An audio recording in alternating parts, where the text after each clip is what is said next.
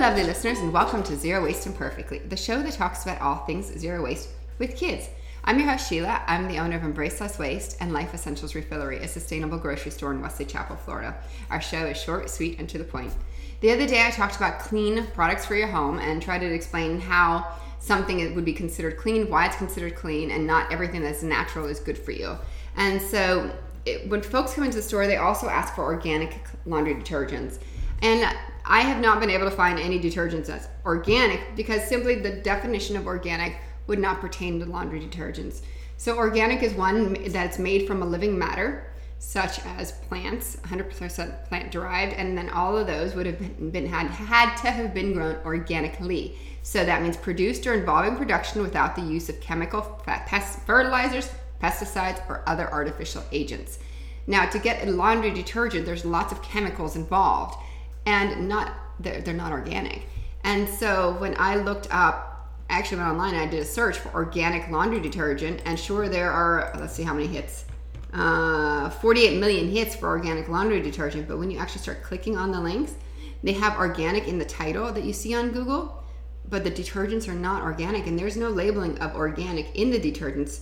They may have organic ingredients in them, such as essential oil, which can be organic, but otherwise, no, they're not they're not natural well i can't say natural but they are not organic. So let's go on the first one on amazon. We've got seventh generation. No mention of organic. Because when you look at the ingredients let's see if they actually mention them. Uh, sodium citrate sodium carbonate laurel i don't even know how to say these things laurel 6 sodium sulfate silica coconut oil and then it goes on enzyme base. None of these have the word organic in them. They may be plant derived but they are no longer an organic material.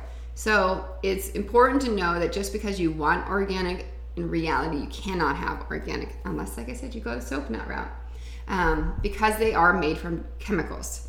You can still go on the Environmental Working Group website to make sure that your products are the chemicals that are being used are safe chemicals because there is a difference between regular chemicals and safe chemicals. So you want to make sure that it's what you're using is a clean product. And these are all buzzwords clean, organic, natural, but you really want to do your research to make sure that yes, it is a product that is good for you and good for the planet because all the fancy packaging can't necessarily give you the truth or purposely doesn't give you the truth, however you want to look at it.